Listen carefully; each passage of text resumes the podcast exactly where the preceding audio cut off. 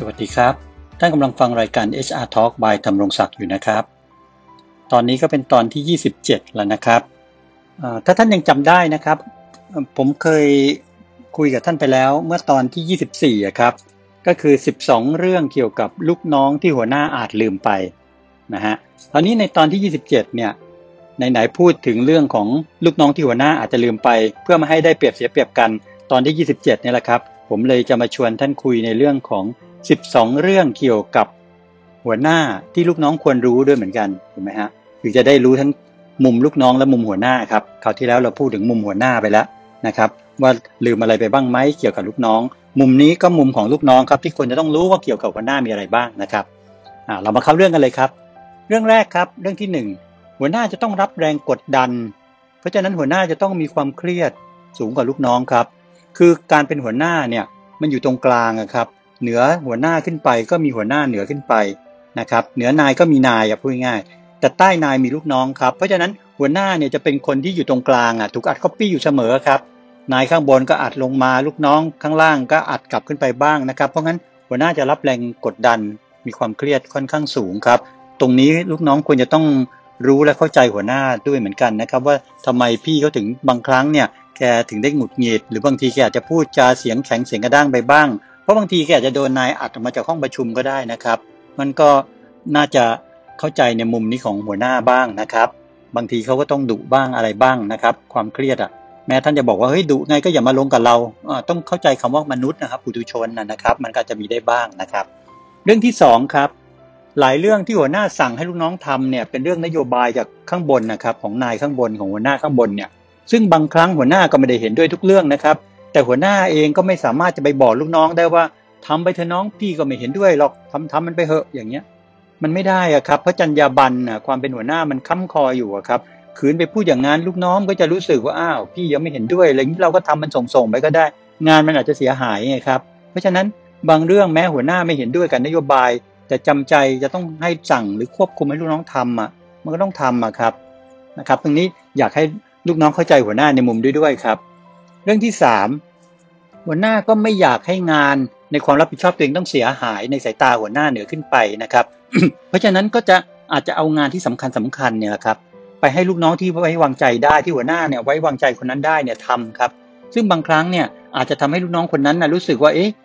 พี่เอามาให้ผมได้ยังไงเนี่ยงานนี่ไม่เกี่ยวกับผมซะหน่อยทำไมพี่เอามาใส่ผมอะไรๆก็ผมเผลอๆอาจจะบอกอะไรๆก็กูด้วยซ้ำไปนะครับแต่ไม่ได้พูดให้หัวหน้าฟังนะอยู่ในใจนะครับอย่างเงี้ยเพราะฉะนั้นเอ่อแต่หัวหน้าไม่ไว้ใจคนอื่นเนี่ยฮะแล้วงานมันสำคัญนะหรือมันด่วนนะไว้ใจลูกน้องคนนี้แหละ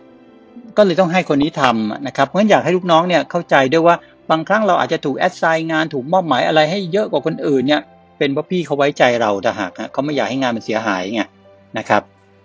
หรืออาจจะอีกมุมนึงก็ได้หัวหน้าอยากจะพัฒนาให้เราเก่งขึ้นก็ได้ครับเราจะคิดว่าเออเราทำได้ดีอยู่แล้วแต่หัวหน้าอยากให้ดีขึ้นไปกว่านี้ครับเพราะวันข้างหน้าเนี่ยอาจจะวางแผนหรือคิดในใจว่าอยากจะโปรโมทน้องคนนี้ขึ้นมาก็ได้หรืออยากให้มันเก่งทำได้หลายๆด้านก็เป็นได้นะครับเรื่องที่สี่ครับหัวหน้ามักมีสองประเภทครับคือมุ่งงานกับมุ่งคนการเป็นลูกน้องต้องอ่านลูกพี่อ่านหัวหน้าให้ขาดเหมือนกันครับว่าหัวหน้าเราเป็นประเภทไหนครับถ้าหัวหน้าเป็นประเภทมุ่งงานเนี่ยต้องเข้าใจเขาด้วยครับว่ายังไงเขาเอางานเป็นตัวตั้งเสมอครับเขาจะไม่ค่อยคิดถึงความรู้สึกของคนที่เป็นลูกน้องเท่าไหร่นักหรอกเพราะจิตใจเขาจดจ่ออยู่กับงานไงขอให้ทำงานได้สำเร็จอย่างที่เขาตั้งเป้าหมายไว้อย่างที่เขาบอกเอาไว้เนี่ยเขาโอเคแล้วครับดังนั้นเนี่ยถ้าหัวหน้าประเภทมุ่งงานจะเป็นอย่างนี้เสมอนะครับแต่หัวหน้าประเภทมุ่งคนเนี่ยก็จะไม่ได้เอางานเป็นหลักครับก็จะโอภาปาศัยโอโลมปฏิโลมเน้นปฏิสันฐานเห็นอกเห็นใจไปเรื่อยๆอ่ะบางทีงานมันไม่ไปไหนเหมือนกันแต่ลูกน้องเนี่ยมักจะชอบหัวหน้าที่มุ่งคนมากกว่ามุ่งงานนะครับขณะเดียวกันลูกน้องจะไม่ชอบหัวหน้าที่มุ่งงานมากกว่ามุ่งคนตรงนี้มันก็เป็นเรื่องของหัวหน้าแต่ละคนแล้วครับที่จะสามารถสมดุลตรงไหนได้แต่ผมบอกไว้ได้เลยนะครับว่าหัวหน้าที่จะประสบความสำเร็จมันต้องมีแนวโน้มที่ค่อนจะไปทางมุ่งงานมากกว่ามุ่งคนครับเพราะถ้าตามใจคนมากเกินไปบางทีงานมันไม่เป็นโลเป็นพายมันไม่ไปถึงไหนอะบางครั้งก็อาจจะจำเป็นต้องต้องมุ่งไปที่งานกันนะครับเพียงแต่ว่าอย่าให้สุดปลายไปที่งานเยอะจนเกินไปจนขนาดเผด็จการไม่ฟังใครเท่านั้นแหละนะครับเรื่องที่ห้าครับหัวหน้ามักไม่ชอบลูกน้องที่เซลล์จัดนะครับจนเกินพอดีหรือมั่นใจในตัวเองสูงทำตัวกระด้างกระเดื่องเสียงแข็ง ลูกน้องเนี่ยมีมีสิทธิ์นะครับที่จะมีความคิดเห็นไม่ตรงกับหัวหน้าเนี่ยได้ครับแต่ควรอธิบายด้วยเหตุผลครับอย่าใช้น้ำเสียงห้วนกระด้างนะครับหรือทำท่าดูถูกความคิดหัวหน้าประเภทเบะปากมองบนอะไรอย่างเงี้ยนะครับไม่ควรเรื่องที่หกครับหัวหน้าชอบให้ลูกน้องรายงานความคืบหน้าเป็นระยะโดยที่หัวหน้าไม่ต้องไปถามซ้ำถามซากกันนะครับแต่บางทีลูกน้องก็ไม่ค่อยรายงานครับอาจจะคิดว่าพี่อยากรู้อะไรพี่ก็ถามเองละกันตรงนี้การรายงานความคืบหน้าของงานให้กับหัวหน้าทราบยังเป็นสิ่งสำคัญนะครับเรื่องที่เจ็ด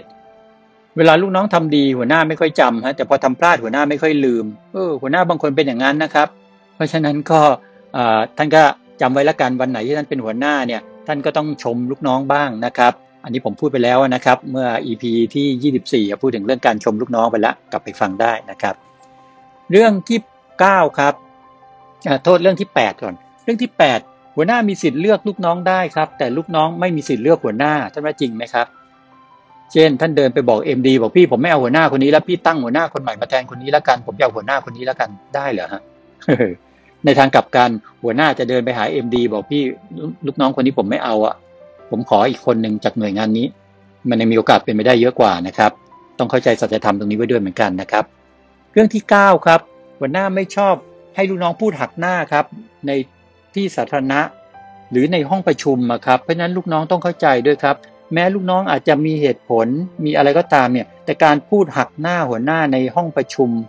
อันเนี้ยไม่ควรทำครับนึกถึงใจเขาใจเราฮะถ้าท่านเป็นหัวหน้าบ้างแล้วโดนลูกน้องพูดหักหน้าแบบไม่ยั้งมือเลยเนี่ยท่านจะรู้สึกยังไงนะครับเรื่องที่สิบครับแม้ลูกน้องจะมีเหตุผลที่ดีกับหัวหน้าแต่ก็ไม่ควรไล่ต้อนหัวหน้าให้จนมุมเพื่อให้ตัวเองชนะนะครับยั้งยั้งมือบ้างครับเพราะท่านอาจจะเหตุผลดีกว่าท่านอาจจะเป็นฝ่ายถูกก็ได้ครับเพียงแต่ว่าการไล่ให้หัวหน้าจนมุมเนี่ยมันมันก็ไม่เหมาะครับเคยได้ยินสุภาษิตไหมฮะเวลาหมาจนตรอกอ่ะมันก็จะสวนเสมอแหละครับอันนี้ก็เหมือนกันนะครับเพราะฉะนั้นควรจะมีศิลปะในการให้เหตุผลหัวหน้านะครับแต่อย่าต้อนจนทั้งเขาจนมุมแล้วก็ไปย้ำหรือสับวันนี้เรียกขยี้ฮะว่าเห็นไหมเนี่ยพี่ผิดอย่างเงี้ยไม่ได้ฮะถ้าอย่างนี้ก็ในที่สุดนะหัวหน้ามีสิทธิ์เลือกลูกน้องฮะแต่ลูกน้องไม่มีสิทธิ์เลือกหัวหน้าต้องกลับไปกลับไปดูข้อแปดละนะครับข้อสิบเอ็ดครับเรื่องที่สิบเอ็ดกรณีที่หัวหน้ากับลูกน้องมีปัญหาขัดแย้งกันหนักหนาจริงๆเนี่ยไปกันไม่ได้แล้วเนี่ยจำเป็นจะต้องเลือกว่าใครจะอยู่ใครจะไปเนี่ยบอกเลยนะครับฝ่ายบริหารมักมีแนวโน้มจะเลือกหัวหน้าไว้ก่อนครับ management ย่อม support management ไว้ก่อนอันนี้เป็นสัจธรรมครับต้องเข้าใจตรงนี้เหมือนกันนะครับเรื่องสุดท้ายครับเรื่องที่สิบสองหัวหน้าไม่ชอบลูกน้องที่ข้ามหัวครับเช่นข้ามหัวไปฟ้องรายงานเรื่องอะไรต่างๆกับหัวหน้าสเต็ปเหนือขึ้นไปอ่ะโดยไม่บอกให้เขารู้ก่อนนะฮะการข้ามหัวกันไม่ควรนะครับควรจะต้องให้เกียรติกันนะครับควรจะต้องรีพอร์ตไปตามสายบังคับบัญชาโดยตรงซะก่อนนะไม่งั้นมันจะดูว่าถูกข้ามหัวครับบอกแล้วอันนี้กลับมาเรื่องเดิมอีกครับใจเขาใจเราฮะถ้าท่านเป็นหัวหน้าแล้วท่านโดนลูกน้องข้ามหัวแบบเนี้ยท่านจะรู้สึกยังไงนะครับเพราะฉะนั้นเราก็ได้เข้าใจแล้วนะครับว่าสิบสองเรื่องนะครับที่เกี่ยวกับหัวหน้าที่ลูกน้องควรรู้นะฮะจะได้เอามาเอามาแบบเป็นข้อคิดเตือนสติเตือนใจความเป็นลูกน้องของเราด้วยเหมือนกันนะครับว่าควรจะปฏิบัติยังไงกับหัวหน้าที่ให้มันอยู่ในความพอเหมาะพอสมนะครับเอาล่ะนะครับวันนี้เราก็ได้เรียนรู้เรื่องของหัวหน้าที่เราควรจะรู้ละผมหวังว่ามันจะเป็นประโยชน์นะครับในการปรับไปใช้ในการทำงานของท่านกับหัวหน้าให้มันมีสมรรถภาพที่ดีต่อกันได้ดียิ่งขึ้นนะครับวันนี้คง